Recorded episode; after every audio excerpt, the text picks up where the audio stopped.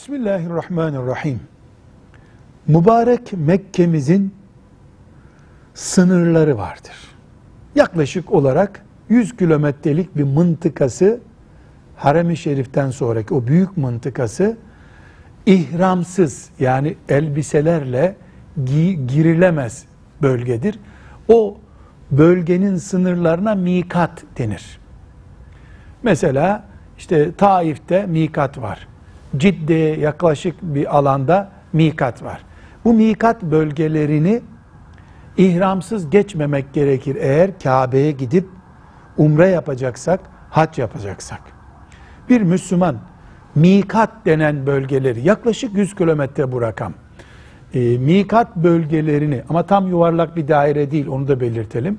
Yaklaşık olarak söylüyorum. Bu mikat bölgelerini umreye gittiği halde, hacca gittiği halde, ihrama girmeden bu elbiseleriyle geçecek olursa yanlışlıkla veya cahillikle bu Müslümanın geri gidip mikat bölgesinden e, yeniden elbiselerini çıkarıp ihram giyip gelmesi gerekir Mekke'ye. Böyle yaparsa bir sakınca yok. Hayır.